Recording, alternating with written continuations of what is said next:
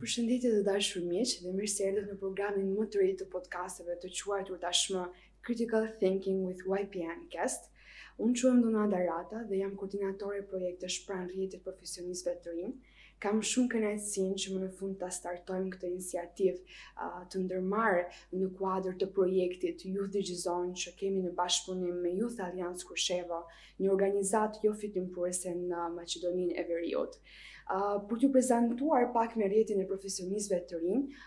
e cila është një organizatë jofitimprurëse e lokalizuar në Tiranë, ku kemi fokus dhe pjesë e vizionit të YPN-së është forcimi dhe zhvillimi i kapaciteteve profesionale të të rinjve, për t'i afruar ato më shumë me tregun e punës. Por në këtë lloj forme, duke zhvilluar uh, kapacitetet e tyre profesionale që përfshihen shumë uh, shumë uh, trajnime, aktivitete, uh, duke pasur në fokus zhvillimin e aftësive të tyre të buta, atyre digjitale dhe të tjera me radhë si këto, uh, rrisim dhe zhvillojmë dhe mbi të gjitha uh, që konsiderohet shumë e rëndësishme uh, për shoqërinë tonë është qytetaria qytetaria aktive.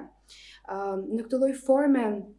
e gjithë puna dhe programi i YPN-së është fokusuar në këtë pjesë, në lobimin dhe advokimin uh, për problematikat e të rinjve, që ku në fakt puna dhe misioni i YPN-së është fokusuar në dhënien e mundësive të të rinjve për zhvillim uh, akademik, profesional uh, dhe social mbi të gjitha, duke u dhënë atyre mundësi uh, trajnimi, internshipi, aktivitete të ndryshme dhe të tjera si këto. Atëherë në fakt duke kaluar tek pjesa ime më e preferuar për të shpjeguar realisht se ku konsiston dhe vetë emri i programit të podcasteve Critical Thinking with YPN Cast, mendimi kritik me rrjetin e profesionistëve të rinj, konsiston si një ndër në krijimin dhe në zhvillimin e një ndër komponentëve më kryesorë në zhvillimin e qytetarisë aktive, pra mendimi kritik. Pse është e rëndësishme mendimi kritik, që mund të konsiderohet si një ndër aftësitë e qytetarëve për të zhvilluar mendimin ndryshe, për të zhvilluar dhe për të krijuar strategji ndryshe mbi shërbimet që ne marrim apo mbi problematikat dhe gjendjen e krijuar qoftë në ambientin tonë të punës, në shkollë, në një institucion publik, apo, ku, apo edhe aty ku ne të rinjtë uh, kryejmë praktikën e punës apo një internship të caktuar. Pra në këtë lloj forme uh, mendimin kritik mund ta konsiderojmë si një ndër aftësitë bazë të një qytetari kompetent, të lirë dhe të ndërgjegjshëm. Uh, në këtë lloj forme uh, ne kontribuojmë uh, qoftë edhe në nivelin fillestar në të mirën e përgjithshme të shoqërisë tonë, duke adresuar problematikat me të cilat ne përballemi. Por ashtu siç është edhe një nga parimet më të njohura aristoteliane, ku duke kontribuar në të mirën e përgjithshme, ajo përkthehet në të mirën tonë individuale. Pra kjo është e rëndësishme që nëpërmjet kësaj lloj forme diskutimit, analizimit dhe këtyre bisedave digjitale që tashmë do t'i kemi një praktikë të vazhdueshme në rrjetin e profesionistëve të rinj, të ofrojmë mundësi jo vetëm të rinjve për të diskutuar, por edhe ekspertëve, akademikëve dhe profesionistëve të ndryshëm për diskutuar mbi çështje, problematika dhe tema që na prekin neve çdo ditë, por ndoshta flitet pak, por edhe flitet shumë. Në këtë lloj forme ne kemi mundësinë që të kontribuojmë me ide dhe me mendim kritik duke ofruar mundësi ndryshimi për për tematika dhe fenomene të ndryshme. Ashtu siç edhe John Locke, babai i liberalizmit, flet për e mirat të mirat publike, ku konsiderohet që të gjithë anëtarët e një komuniteti apo një grupi të caktuar të kontribuojnë dhe të shërbejnë në plotësimin e këtyre interesave për komunitetin e tyre. Por mbi të gjitha kemi kontribuar tek vetja jonë, tek e ardhmja jonë dhe në këtë lloj forme çojmë përpara dhe zhvillimin e shoqërisë, por qoftë në këtë lloj forme, duke qenë aktiv të ndërgjegjshëm dhe mbi të gjitha duke adresuar këto problematika me të cilat ne përballemi. Atëherë pa humbur shumë kohë, dëshiroj që të që të prezantojmë të ftuarin e parë të këtij episodi, pasi realisht për mua është shumë kënaqësi të kem sot në këtë episod dhe ta nisim këtë këtë program të podcasteve të YPN Cast me një të ri aktivist me një eksperiencë goxha të konsiderueshme në lobimin e shumë e shumë çështjeve të ndryshme për për të rinjtë dhe jo vetëm, ku këtu e kam kam kënaqësinë ta kem me statusin si Young European Ambassador, por gjithashtu edhe si sekretari i përgjithshëm United Nations Association in Albania. Klajdi, përshëndetje. Përshëndetje të gjithëve. Unë jam Klajdi Kaziu edhe gëzohem në fakt që jam uh, i ftuari i parë, jo i radhës i serisë podcasteve, meqë ra fjala shumë shumë suksese me me me këtë iniciativë të re. Uh, që në fakt podcastet janë një diçka e e re në në realitetin shqiptar, qoftë mediatik, qoftë uh, si hapësirë angazhimi e të rinjve, të cilën unë jam munduar ta ta eksploroj edhe ta ta ta çoj më tej, po patjetër duhet kontributi i të gjithëve për ta bërë pjesë të, të kulturës sonë të përditshme. Dëgjimin apo angazhimin në një në një podcast apo si si si formë e një hapësire publike dhe edhe hapësire mediatike dhe edhe influencimi. Kështu që shumë faleminderit dhe suksese. Shumë faleminderit ty Klajdi që pranove të ishe një ndër të ftuarit e parë dhe mbi të gjitha episodin e parë të programit tonë pra të YPN Cast ta ta nisnim me ty. Atëherë Unë do kisha shumë dëshirë që absolutisht ashtu siç edhe jemi lajmuar më parë të diskutonim uh, mbi problematikat e të rinjve uh, dhe jo vetëm të rinjtë në Shqipëri, por të rinjtë në Ballkanin Perëndimor. Duke qenë se ndoshta sido që të jetë kemi disa uh, problematika, disa rrethana historike, ekonomike dhe politike të njëjta si disa vende me uh, që jemi në tranzicion politik dhe ekonomik, që përballemi me një, me një sistem arsimor ndoshta tejet të vështirë dhe që problematikat e tyre shfaqen nga vështirësia e të rinjve për të për t'u qasur dhe për të aksesuar në tregun e punës, apo dhe shumë problematika të tjera të cilat absolutisht në këndvështrimin tim do t'i konsideroja si uh, si të përbashkëta për të gjithë të rinjtë e Ballkanit Perëndimor. Pra unë doja të fokusoheshim fillimisht tek problematikat e përbashkëta që kanë të rinjtë në Ballkanin Perëndimor gjatë pandemisë COVID-19, qoftë ato problematika të reja që erdhën si pasojë e ndikimit të drejtpërdrejtë të të pandemisë, por ndërkohë edhe theksimit të atyre problematikave që i kishim ndër vite dhe që ndoshta vazhdojnë akoma dhe sot. Dhe mbi të gjitha duke pasur në duke pasur në sfond në gjithë në gjithë trajtimin e këtyre problematikave rolin e Bashkimit Evropian, uh, sidomos gjatë kësaj periudhe, mbështetja që patën të rinjtë, uh, angazhimin uh, a ishte ndoshta kjo periudhë që ishte më shumë i nxori në pah edhe ato kapacitetet bashkëpunuese të të rinjve. Ndërkohë, absolutisht siç e përmenda edhe pak më parë disa nga problematikat kryesore të të rinjve të Ballkanit Perëndimor, siç është papunësia, emigrimi, që vijnë si pasojë e drejtpërdrejtë e gjendjes ekonomike të këtyre vendeve, e të tjera me radhë. Gjithsesi, unë dua fillimisht të dëgjoj mendimin tënd personal si një aktivist. Në fakt, unë dua të jem i sinqertë që në fillim për mua personalisht viti, pra këto dy vjet e pandemisë kanë qenë patjetër sfiduese, po nga ana profesionale dhe, dhe nga ana um, e zhvillimit personal në fakt kanë qenë edhe goxha goxha frytdhënëse dhe dhe dhe aktive, ë që ndoshta kontraston shumë me periudhën se si shumë të rinj tjerë mund ta kenë përjetuar apo kanë ë kanë janë janë janë, janë përqasur kësaj kësaj periudhe dhe dhe dhe rest, kufizimeve që, që ndodhen gjatë saj. Unë në fakt vetëm disa muaj para ardhjes së COVID-19-s, uh, u ktheva nga nga studimet jashtë shtetit, kështu që ishte një periudhë që unë isha e gjithë kohës në kërkim që do bëj, shohem me çfarë ku do fokusohem, edhe sfida më e madhe është të gjesh një pikë ku të fokusohesh. dhe jo të provosh shumë gjëra. Uh, edhe besoj që këtë gjë akoma pak s'e kam arritur fix. Po përpiqem, po ende mhm. jam duke duke eksploruar. Kështu që uh, periudha kur Covid u shfaq dhe ai marsi i tmerrshëm i vitit të kaluar ku çdo gjë u mbyll, ishte në fakt një periudhë që unë isha goxha goxha goxha aktive dhe me shumë me shumë plane dhe, dhe angazhime. uh, të cilat edhe pse u bllokuan në një masë shumë të madhe nga COVID-19, uh, u për mua kryesisht u transformuan nga një nga një aktivizëm uh, on site apo fizik në një aktivizëm kryesisht online edhe u erdhi ajo koha e Zoom-it, gjithë njohëm ça ishte Zoom-i, ça ishin video calls edhe si ishte në fakt jeta e përditshme të ndiqe nga një zoom në një tjetër për për 24 orë në pambarim. Ëm, um, kështu që do të thoya, kjo është e gjitha për të thënë që për mua personalisht ka qenë një vit uh, goxha goxha aktiv dhe uh, ndoshta jo aq jo aq i keq edhe me aq shumë pasoja sa uh, le të themi nga ana profesionale dhe ekonomike sa një pjesë e madhe e të rinjve mund të kenë përjetuar. Uh, kështu që për ta lidhur dhe me pyetjen tënde direkte, absolutisht studimet që kanë dalë, Edhe uh, statistika që janë nxjerrë edhe nga perceptimi që ne marrim në jetën e përditshme është që patjetër është është gjë e ditur tani një pjesë e madhe e të rinjve uh, humbën punën. Uh, qoftë ata që mund të ishin në punë uh, me kohë të pjesshme apo qoftë ata që mund të ishin në punë uh, jo jo formale, pra në tregun jo jo jo formal apo gri le të themi. Kështu që këto ata u ndikuan drejtpërdrejt nga nga gjithë uh, karantina apo nga rënia ekonomike apo ulja e mundësive për të gjetur një punë. Një pjesë tjetër e madhe ishin ata që u prekën nga ana e edukimit, shkollat u kaluan online, sidomos ata që në fakt ishin vitin e fundit apo do diplomoheshin në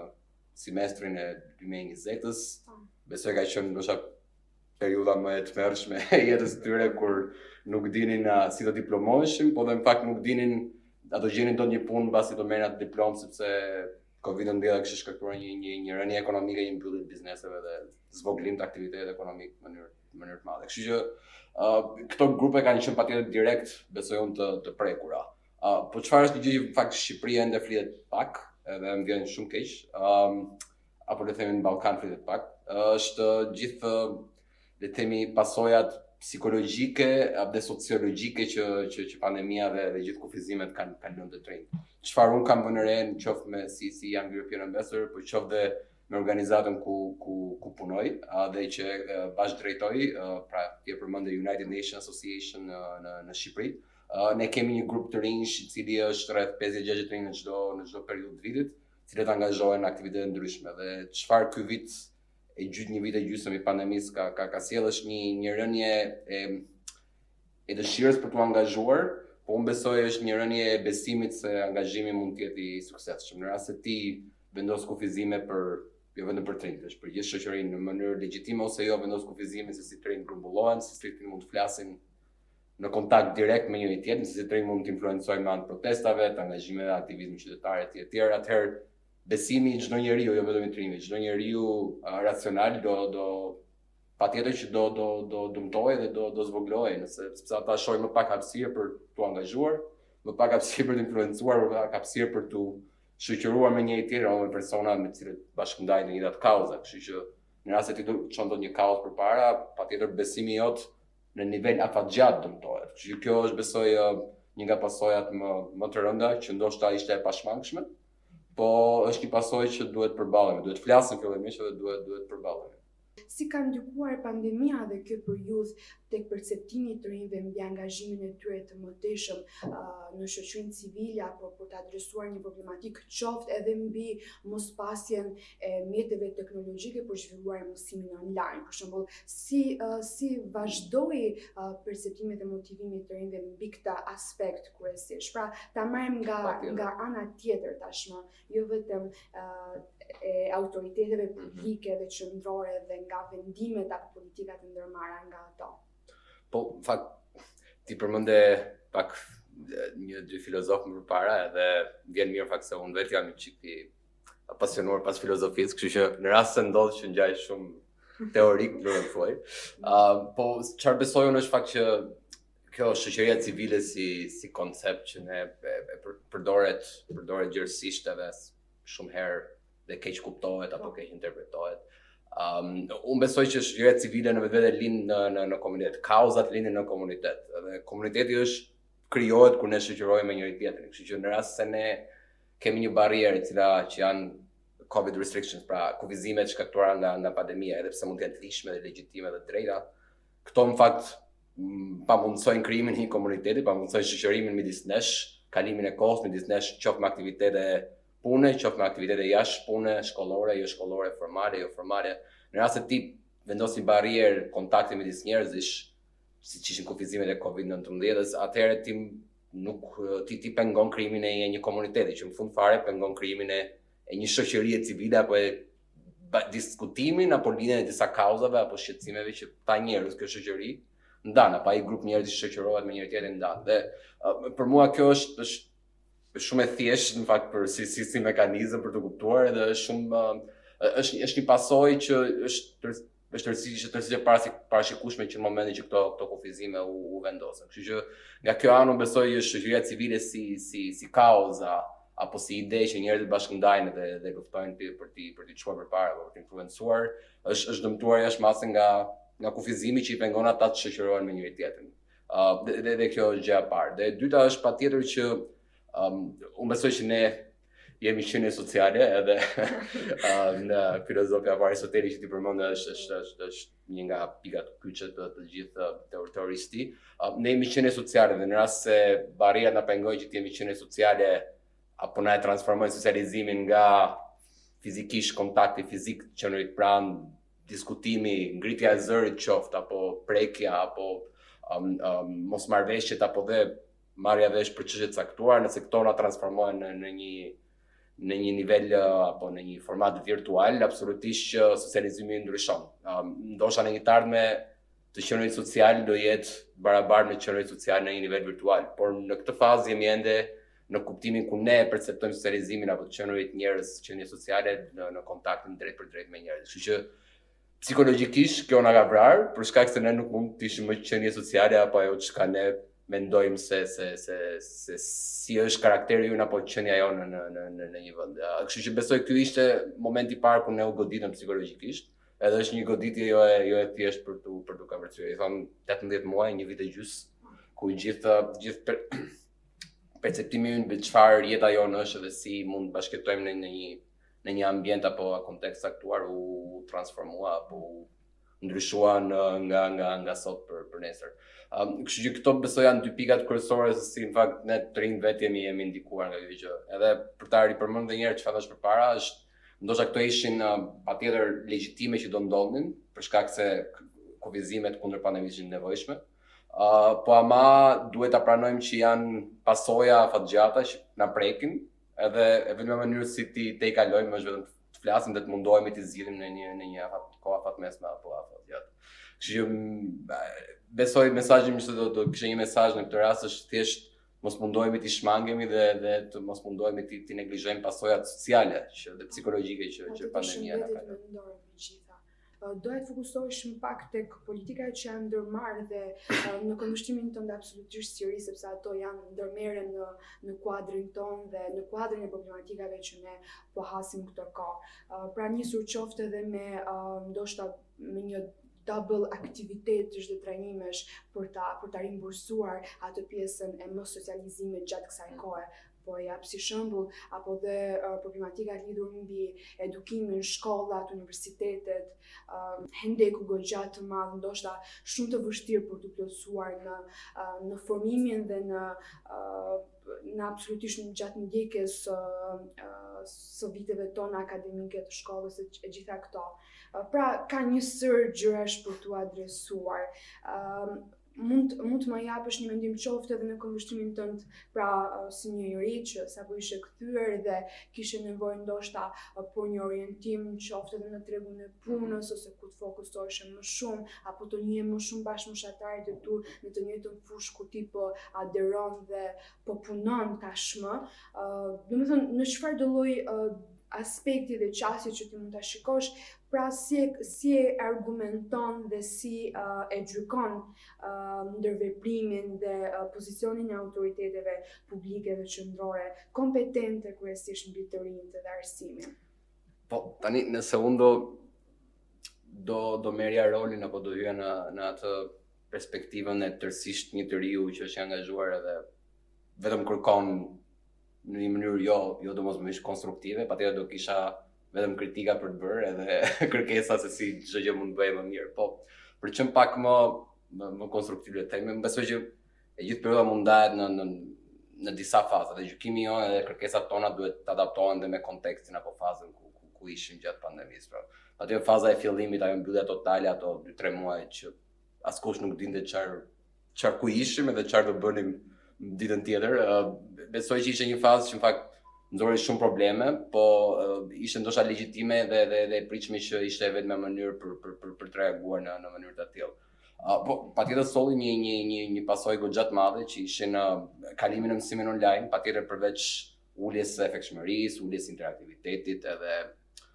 uljes cilësisë së, fakt, arsimit në mënyrë të thellë besoj. Ëm um, për mua shkakton një problem tjetër më të madh dhe afatgjat pak që vazhdoi dhe më tej, është um,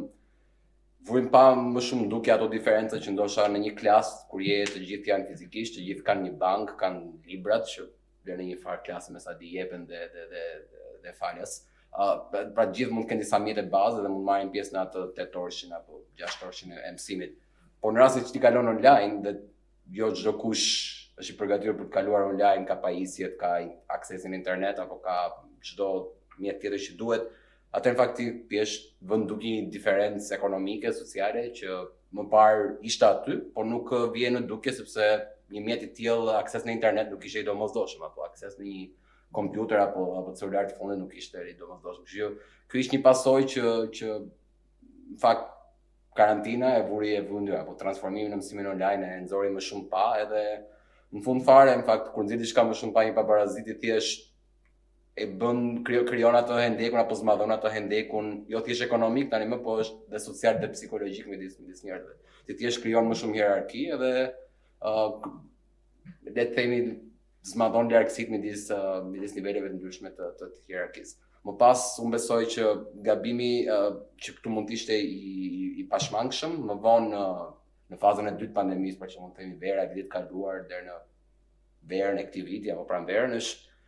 ky ky hendek social dhe ekonomik dhe teknologjik apo aksesi në mësimin online mund të mund të ishin gjetur disa mënyra uh, se si këta njerëz që nuk kanë këto mjete të nevojshme mund mund të kishin akses më më drejtpërdrejtë dhe subvencionuar apo akses suportuar, facilituar nga nga institucionet shtetërore. Nuk mund të sillemi më njësoj si 3 muajt e parë të karantinës për një vit tjetër akademik i cili qe parashikuar gjatë që do ishte online apo apo hibrid le të themi. Kështu që këtu besoj është gabim i madh patjetër institucioneve përgjegjëse, po ndoshta dhe i shoqërisë tonë, të cilët nuk e nuk e ngritëm aq sa duhet këtë këtë këtë problem dhe dhe e neglizhuam dhe nuk nuk e vumë në dukje dhe në pah kjo është një diferencë që nuk duhet të ekzistojë. Në rast se ne kemi arsim të detyrueshëm nëntëvjeçar, kemi arsim falas nëntëvjeçar, duhet të kemi arsim vërtet falas dhe të detyrueshëm nëntëvjeçar, pra secili duhet të ketë akses falas teknologji, ose të suportuar në teknologji, po dhe akses falas apo të suportuar në në mjetet që janë të nevojshme. Për sa kohë ky është një arsim i detyrueshëm. Ë uh, nuk mund të pretendojmë që fëmijët janë detyruar të shkojnë deri në klasë 9, por nuk mund të kenë akses në në në mësimin online deri në klasë 9. Kështu që në këtë fazë të dytë besoj që ishte um, një një hendek që ngeli aty u zmadhua edhe pse ishin besoj resurset për t'u për t'u mitiguar apo për për për t'u zgjidhur. Ëm um, për ta kapur vetëm nga nga nga një pikë, sepse si siç e the ka patjetër ka shumë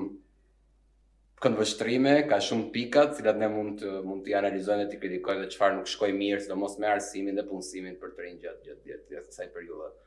Um, patjetër unë besoj një gjë, një gjë tjetër lidhur me edukimin është edhe um, Le të themi kjo dritëshkurtësia apo këto afatet e shkurta se si vendimet merren me çfarë do ndodh. Pra ne marrim vendim vetëm shumë pak ditë përpara se si një vit akademik i tërë do do zhvillohet online apo on site. Ndërkohë që të rinjtë, studentët në këtë rast të cilët vijnë nga gjithë Shqipëria në në në, në Tiranë apo nga zona rurale në zona më urbane ku nëse gjenden kanë nevojë të dinë se si viti i tyre do do do do jetë. Studentët nuk janë pra cikli i studimeve apo universiteti unë dhe e kemi përjetuar bashkë, pa, patjetër, është, është një gjë që nuk bëhet, është një gjë në fakt që mbaron shumë shpejt, janë vetëm 3 vite, edhe ato 3 vite ti duhet të marrësh një, një, një sasi njohurish teorike, aftësish praktike dhe të bësh plane për të ardhmen në një kohë aq të shkurtër, kështu që sa më në avans të kesh mundësi ta, ta strukturosh planin e, e studimeve të tua, apo si ky vit akademik do shkojë, është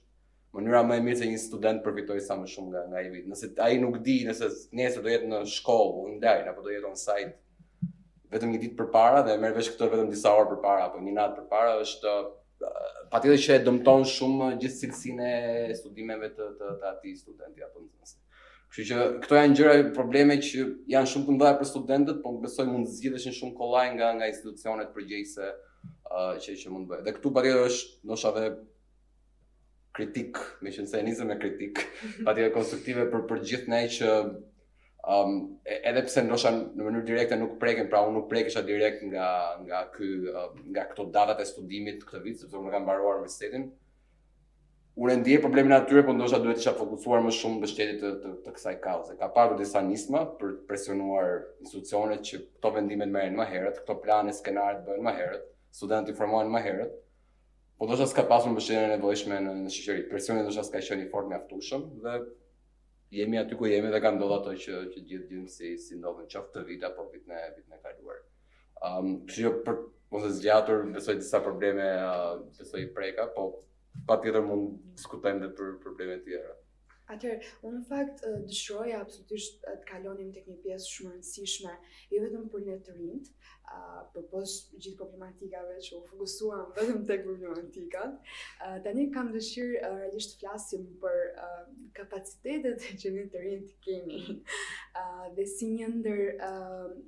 Kategoritë ose grupmosha e shoqërisë që pritet më shumë ndryshim, nisur edhe nga një studim barometri ballkanik në vitin 2016, ku konsiderohet kjo moshë si target grupi i shoqërisë që ka më shumë potencial për të, për të kontribuar në procesin e integrimit europian, se sa një qytetar mesatar i këtyre vëndeve. Kjo për të thënë dhe për të dalë pikërisht tek ajo pjesa që ndoshta edhe për ta për ta elaboruar më shumë mbi kapacitetet transformuese, do ta konsideroj si një fjalë kyçe të bisedës tonë tani në këtë pikë, duke qenë se pse flitet shumë për rolin e të rinjve në procesin e integrimit europian, kryesisht, absolutisht jo vetëm për Shqipërinë dhe Maqedoninë e Veriut, por edhe për të gjitha vendet e Ballkanit Perëndimor. Duke ditur duke ditur deri tani rolin që kanë pasur të rinjtë, si do ta gjykoje në absolutisht jo vetëm si aktivist, por edhe si njeri tashmë i ardhur nga studimet jashtë. si e ke parë ti gjithmonë nga larg, por edhe si e shikon edhe tani rolin që kanë pasur dhe hapësirën që kanë pasur të rinjtë për dhënë qoftë edhe një mendim ose edhe për të kontribuar me disa rekomandime ose me disa sugjerime mbi zërin dhe mbi hapësirën që ata duhet të kenë në procesin e integrimit europian. nëse krahasohet me le të themi 5 vjet përpara, për mos shkuar më më, më tej trendi është pozitiv i numrit të angazhimit të të rinjve apo i hapësirave për për t'u angazhuar. Edhe para 5 vitesh integrimi europian shihej çështje thjesht qeveritare apo institucionale në kontekstin tonë, edhe tani shihet si një çështje më më më e gjerë e shoqërisë, qoftë shoqërisë civile, qoftë e të rinjve si aktorë në shoqërinë civile, e biznesit apo e, e gjithë aktorëve të tjerë. Ëm um, Tani, a është mjaftueshme? Unë besoj që jo. Edhe çfarë mungon është duhet të shkojmë përtej thjesht rekomandimeve dhe sugjerimeve apo konsultimeve që janë shumë mirë të bëhen, por nuk janë nuk janë mjaft për mua. Edhe çfarë mungon për mua është um, që të rinjtë në fakt nuk kanë një vënd në, në, në, në tryezë. Edhe ai vendi në tryezë është për faj të shumë faktorëve, edhe unë besoj është për faj të shumë të shumë të shumë arsyeve. Një nga arsyet patjetër është ndoshta uh, le të themi mungesa e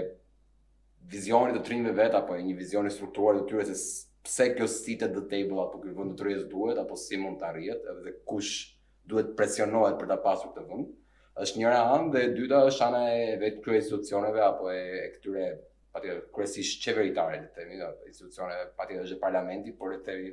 e kryesisht me qeveritarët që merren në mënyrë të përditshme me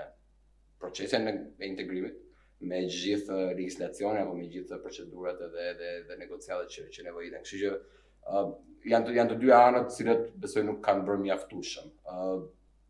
Kështu që për sa kohë unë shoh institucione edhe shoh grupe um, negociatore apo shoh grupe apo task force institucionale të cilat nuk kanë komponentin rinor brenda tyre apo nuk parashikojnë gjë të tillë, atëherë unë them nuk është mjaftueshëm. Ato rekomandime që ne me shumë pasion i japim, dhe ato sugjerimet konstruktive që me shumë dëshirë i bëjmë, edhe patjetër gëzohemi edhe kur na dëgjojnë, edhe pse është një një e drejtë e jona që të dëgjohemi. Ë uh, besoj që ngecin në në në sirtarë apo ngecin mes rrugës diku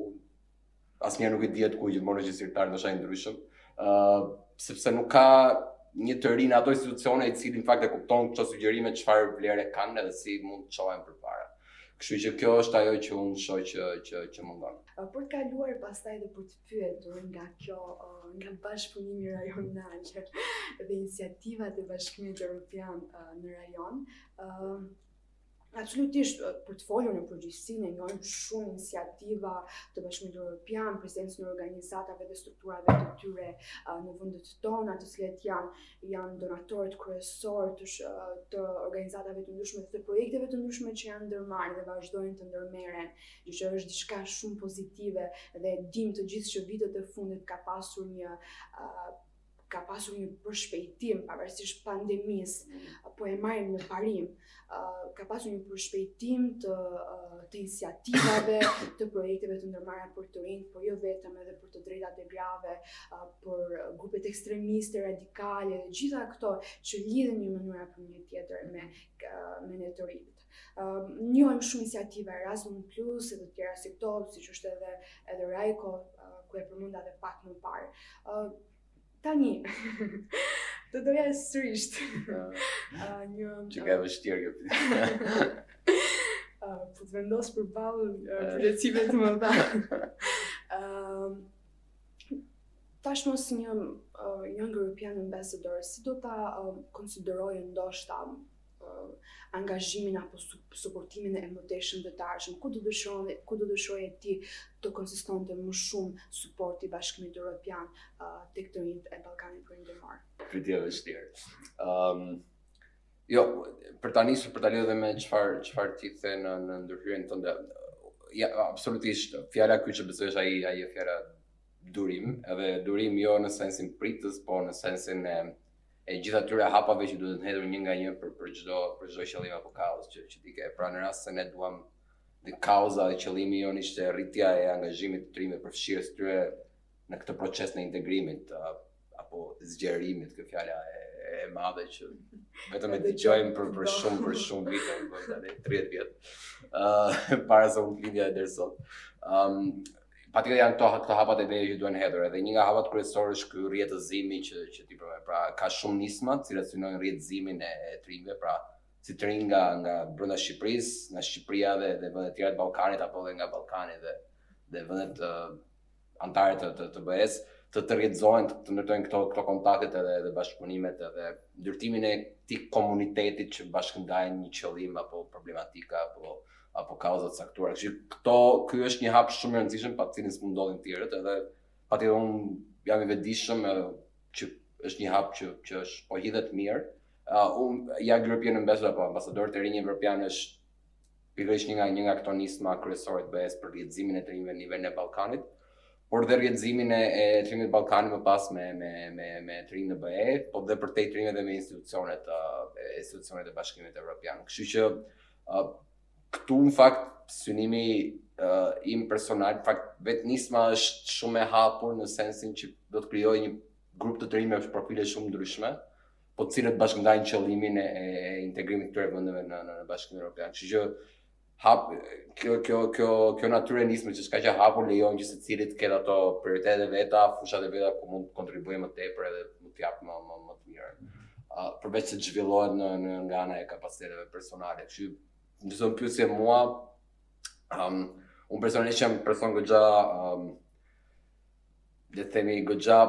politik në sensin uh, edhe edhe edhe institucional, jo thjesht politik në sensin e kontaktit apo e këtyre aftësive të buta, soft skills, soft networking, soft engagement. Po jam një çik më më provokator, dua t'i shkoj pak temave edhe më sensitive në më më më më detaje dhe të mos i shmangem. Kështu që çar un kam si si synim është që në fakt atë kritikën konstruktive që meqenëse e nisëm si fjalë kyçe, ta them aty kur është për tu për tu bërë, ta ta ta reflektoj mirë me veten fillim, më pas nëse jam i bindur ta them atyre personave ku vërtet mund të ketë vlerë apo atyre institucioneve cilat duhet ta dëgjojnë. Ë uh, edhe të mundohem sa më shumë që këtë kritikën time ta ta bashkëndaj me me një grup më më më të madh të rinjsh nga nga Shqipëria, nga apo dhe dhe, dhe nga rajoni. Është e vetmja mënyrë se si ti në fakt mund të mund të bindësh institucione që të ndryshojnë qasje apo mund të bindësh institucione që mund të ndryshojnë taktika apo apo uh, apo strategji që që po ndjekin në një proces të caktuar. Kështu që uh, ky është, të themi, ai qëllimi im më afatgjatë apo apo apo prioriteti im më, më, vizioni më afatgjatë. Uh, më pas në në në nisma të vogla patjetër që që që ka shumë për për bërë dhe ku mund të hapësirë ku mund të kontribuosh. Uh, në në Shqipëri në fakt um, tjetër edhe vetë ka nga gjithë llojet e, e të rinjve, po besoj jo vetëm të rinjve këtu, nga gjithë llojet e, e personave në në shoqëri apo shtresa në shoqëri. Ata që janë shumë suportues, ndoshta edhe të verbër, po janë suportues, është është është normale të të ndodhë. Ata që janë patjetër suportues por kritikë, ata që janë ndoshta asnjanës, dhe ndërkohë edhe ata që janë patjetër uh, kritikë apo mosbesues, një pjesë me arsye dhe një pjesë po aq të të, të verbër sa sa sa çfarë thamë më sipër. Kështu që uh, angazhimi me gjithë këto grupe në forma mënyra metodologji të ndryshme, sepse nuk mund të qasesh me të njëjtën me të njëjtën me të njëjtën metodologji apo metodë apo me të njëjtin diskurs apo me të njëjtën formulë të gjithëve është është është nevojë e madhe për t'u për t'u plotësuar dhe për t'u mbushur në në në Shqipëri po besoj kudo është e njëjta gjë vihet re dekadat e fundit edhe vetë brenda vetë shteteve që janë anëtare të BE-së. Këto grupe ekzistojnë gjatë gjithë kohës, nuk do zhduken. duhet të dimë vetëm se si hendeqet midis tyre të mos jenë të mos jenë ekstreme dhe dhe të patejkalueshme. Do të kenë pasoja të gjitha të këtyre që janë të parikuperueshme. Siç edhe vetë grupet ekstremiste dhe radikale krijohen qoftë në shoqëri tepër demokratike dhe të zhvilluara, ndërkohë nga ana tjetër ndodhin edhe në vende me një zhvillim tepër të ulët, siç e dimë në vende të Lindjes së Mesme, historiore, e të tjera me radhë si këto. Pra, ndërkohë të kalojmë tek këto grupet ekstremiste dhe radikale në në vendet e Ballkanit Perëndimor. Që edhe para krijimit të apo ndërmarrjes së këtyre iniciativave të viteve të fundit, siç e përmendëm Erasmus Plus, RYCO e gjitha këto me radhë ambasadorët e rinj europianë, siç e përmendët edhe ti, Mund ta them ndoshta dhe nga këndvështrimi im personal, pasi edhe mund të mund të gabohem nëse mund të bëj një përgjithësim të këtij të kësaj teze. Dua të them që para krijimit të këtyre iniciativave mhm. rajonale, por edhe tani absolutisht, terreni, nëse mund ta quajmë të tillë social, politik dhe tek të rinjtë kryesisht, u pa si një rritje e mostolerancës dhe rritja e këtyre ideve ekstremiste dhe radikale politike, ndoshta dhe fetare, dhe pse ne, po, në disa vende të Ballkanit po, por flasim për Shqipërinë që mhm. toleranca fetare është është në nivele goxha goxha të kënaqshme. Po. Grupe ekstremiste ndoshta jo të jo të mirëfillta, mund të quajmë dhe ato grupe tifozësh që përdorin gjuhën e urrejtjes në nacionalizmin, në ndeshje, po. nacionalizmin dhe çfarë. Këto janë bazat. Fillesat për të mhm, për të mhm. përforcuar, për të përforcuar ekstremizmin dhe mbi gjitha këto mendime dhe radikalizmin. Paqja tek të rinjtë. për ta përmbledhur. me këto dua ta ndërlidhesh pak a shumë qoftë me iniciativën tuaj të fundit tashmë, por edhe me këto grupet ekstremiste dhe radikaliste dhe si uh, si vazhdon ndoshta përfshirja e të rinjve te këto te këto grupe. Po ti ti e përmende në fakt vetë vetë besoj pak a shumë gjatë gjatë pyetjes. Ky ekstremizmi qoftë i dhunshëm ose ose në, në fazën që të shndërrohet akoma i dhunshëm, është, është gjithë një, një, një proces, pra ti përmende nacionalizmin ekstrem, përmende përfshirje në rrjete kriminale, apo, apo dhuna, apo të tjera të tjera, të cilat mund të kulminojnë në, në akte dhe më, më të tmerrshme, qoftë terroriste apo ekstremiste. Um, unë besoj që është një proces edhe për mua si si klajti këtu, përgjigja është realisht Një bindje, bindja ime është që e gjitha nis nga nga dhe këtu prej jo të rinjtë por gjithë shoqëria. E gjitha nis nga kultura e mos pranimit të të, të gjithë mendimit ndryshe, të idesë ndryshe, apo të qenurit ndryshe nga nga pra, pra mos pranueshme diçka që është ndryshe nga nga nga ajo jote, qoftë bindje, qoftë ide, qoftë qëllim, apo qoftë rrugë që ke zgjedhur për për të arritur diçka. Kështu që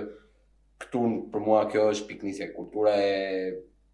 e këtij homogjenitetit total që ne duhet të kemi në bindje në në në kultura, në në në gjuhë, në fe, në ideologji politike, në çdo gjë. Ne jemi rritur në një kulturë që na na imponon dëshirën për të qenë sa më të ngjashëm. Edhe kjo është problemi për mua, problemi problemi kryesor. Dhe këtu çfarë është në fakt e ndryshme te të rinjtë nga nga pjesa tjetër e shoqërisë është mundësia se ata kanë për të ndërtuar një kulturë ndryshe, për t'u edukuar me një kulturë ndryshe, në fazat e hershme të, të jetës. Kështu që kjo është potenciali më i madh që, që, që ata kanë. Uh, edhe pse janë në fakt aktorë që mund të kontribuojnë shumë më tepër se, se një pjesë tjetër e, e shoqërisë. Um, dhe për ta lidhur dhe me me me nismën që ti përmende, që është uh, rrjeti për të rinjtë, paqen dhe sigurinë, i cili ka ka evoluar si rrjedhë e natyrshme e gjithë nismës që që OKB ka në nivel botëror për një agjendë për të rinjtë, paqen dhe sigurinë apo ajo rezoluta 2250 e cila identifikon pikërisht të rinjtë si potencial kryesor për për për ndryshimin e kësaj lloj kulture konfliktualiteti kësaj kulture që kërkon ngjashmërinë homogjenitet kërkon të të degradojë të dekurajojë çdo lloj ideje mendimi ndryshe apo ta ta marginalizojë atë. Kështu që uh, qëllimi i rrjetit në Shqipëri ku dhe, dhe, dhe ju jeni patjetër pjesë është pikërisht se si në fakt ne të koordinojmë më shumë gjithë punën që që organizata të ndryshme bëjnë, studentë bëjnë, të rinj bëjnë, universitete apo akademikë bëjnë apo dhe, dhe organizata të tjera ndërkombëtare si si RYCO e të tjerë bëjnë për të ndërtuar këtë lloj kulture ndryshe, edhe për të promovuar këtë lloj kulture ndryshe, pikëpamje, që ne e shohim tjetrin mund të jetë ndryshe nga mua, po ama është është i barabartë me me me mua në të drejta dhe dhe dhe në mundësi. Kështu që uh, ky është gjithë qëllimi edhe patjetër secili kontribon me fushën e vet të ekspertizës që që që ka. Uh, është është e vështirë. është patjetër afatgjatë, do atë pikërisht atë durimin që që ti përmende. Po besoj uh, në të njëjtën mënyrë siç e thashë më herët, rrjetëzimi është një nga hapat kryesorë pa të cilin nuk punojmë. Pra ne si United Nations Association Albania, më vete apo ju më vete apo çdo organizatë apo universitet apo akademik individ tjetër më vete, i ri më vete nuk mund ta bëjë një një nuk mund të ndërtojë një lloj tjetër mendësie apo mentaliteti apo kulture i vetëm, duhet që ajo të kthehet në kulturë që ju sa më shumë njerëz ta ta përqafojnë. Kështu kultura e paqes, kësaj paqes pozitive, të qëndrueshme, kësaj paqes heterogjene, diverse që unë besoj edhe besoj që dhe ti beson. është është një gjë që kërkon kohë për t'u kthyer në në në mendësi të gjithëpranuar në shoqëri. Po kush më mirë se Brezi i të rinjve ne që jemi lindur jashtë, jemi rritur jashtë këtyre konflikteve të nxehta që mund të kanë ndodhur në Shqipëri apo në rajon, mund ta mund ta iniciojmë edhe të mundohemi ta çojmë përpara për aq kohë sa unë do e besoj. Në momentin që s'do e besoj më, patjetër që nuk mund ta promovoj më. Ë, uh, shpresoj që bashkëpunimi me ju dhe me me këdo tjetër të të, të vazhdojë sa më sa më gjatë. Edhe besimi te kjo kauzë të jetë sa më afatgjatë. Por doja ta mbyllja siç siç po thoja edhe pak më parë që në hyrje kur folëm mhm. për të mirën e përgjithshme dhe të mirën individuale. Pra,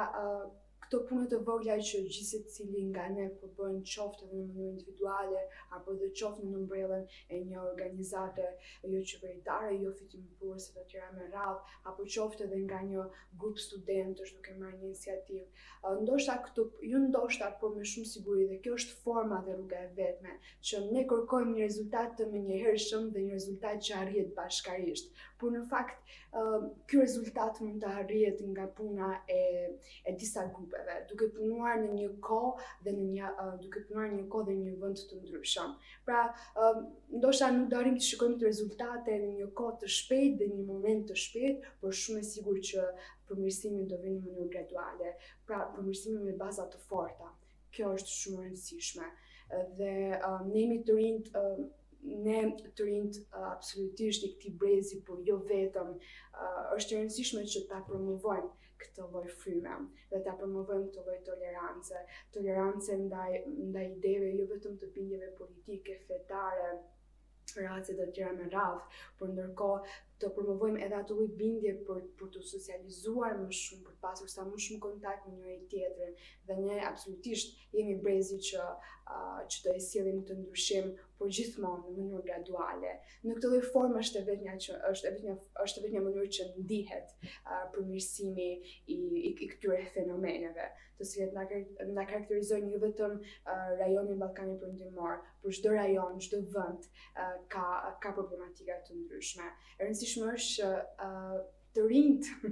po punojnë dhe ne jemi drejt uh, unë absolutisht këtë e them në uh, në këndvështrimin tim personal ne jemi drejt krijimit të një shoqërie organizative që është një tipar kryesor shoqërive demokratike të konsoliduara kështu që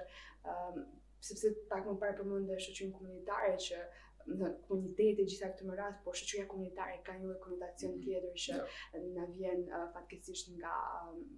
nga historia jonë politike, pra nga diktatura mm. uh, dhe uh, ne jemi drejt përmirësimit dhe realisht e besoj fort.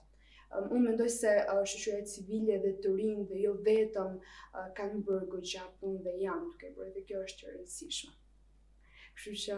nuk e di nëse ke dhe diçka të fundit për t'shtuar ndonjë mesazh, çfarë dëshiron ti të ndash me ata të rinj që, që janë duke na ndjekur ose kolegë, aktivist, ekspert ndryshëm. Unë besoj që çfarë nxorëm nga nga ky diskutim, nga ky diskutim apo ky bashkëbisedim është patjetër ai durimi një, edhe e, e dyta është që askush s'mund ta bëjë vetëm, kështu që pavarësisht çdo lloj diference që mund të kemi në në qasje, në qëllim, në në në në ide apo mënyrë si mund të arrijmë te te ai qëllimi jonë i përbashkët. Qëllimi jonë është është është i përbashkët, është i gjithëve ne, kështu që çdo diferencë mund të jetë mënjanë për momente të dyta, dhe le të fokusohemi tek tek qëllimi i përbashkët që është promovimi i kësaj kulture të paqes dhe të pranimit të të, të njëri tjetrit dhe diskutimit dhe debatit si gjëja më e bukur e këtij sistemi ku ku duam të jetojmë. Kështu që Shumë faleminderit. Faleminderit ty Kiar dhe faleminderit për realisht për këtë bisedë kaq të këndshme dhe mendoj që të jetë frytdhënëse dhe informuese jo vetëm për ata që janë të angazhuar uh, në këto fusha që ne përmendëm, por edhe për ata që nuk janë të angazhuar për ata të rinj. Dhe uroj shumë që të jetë frytdhënëse uh, drejt frymëzimit të tyre dhe këtë e dëshirojmë fort, jo vetëm unë, por edhe ti dhe shumë uh, dhe shumë uh,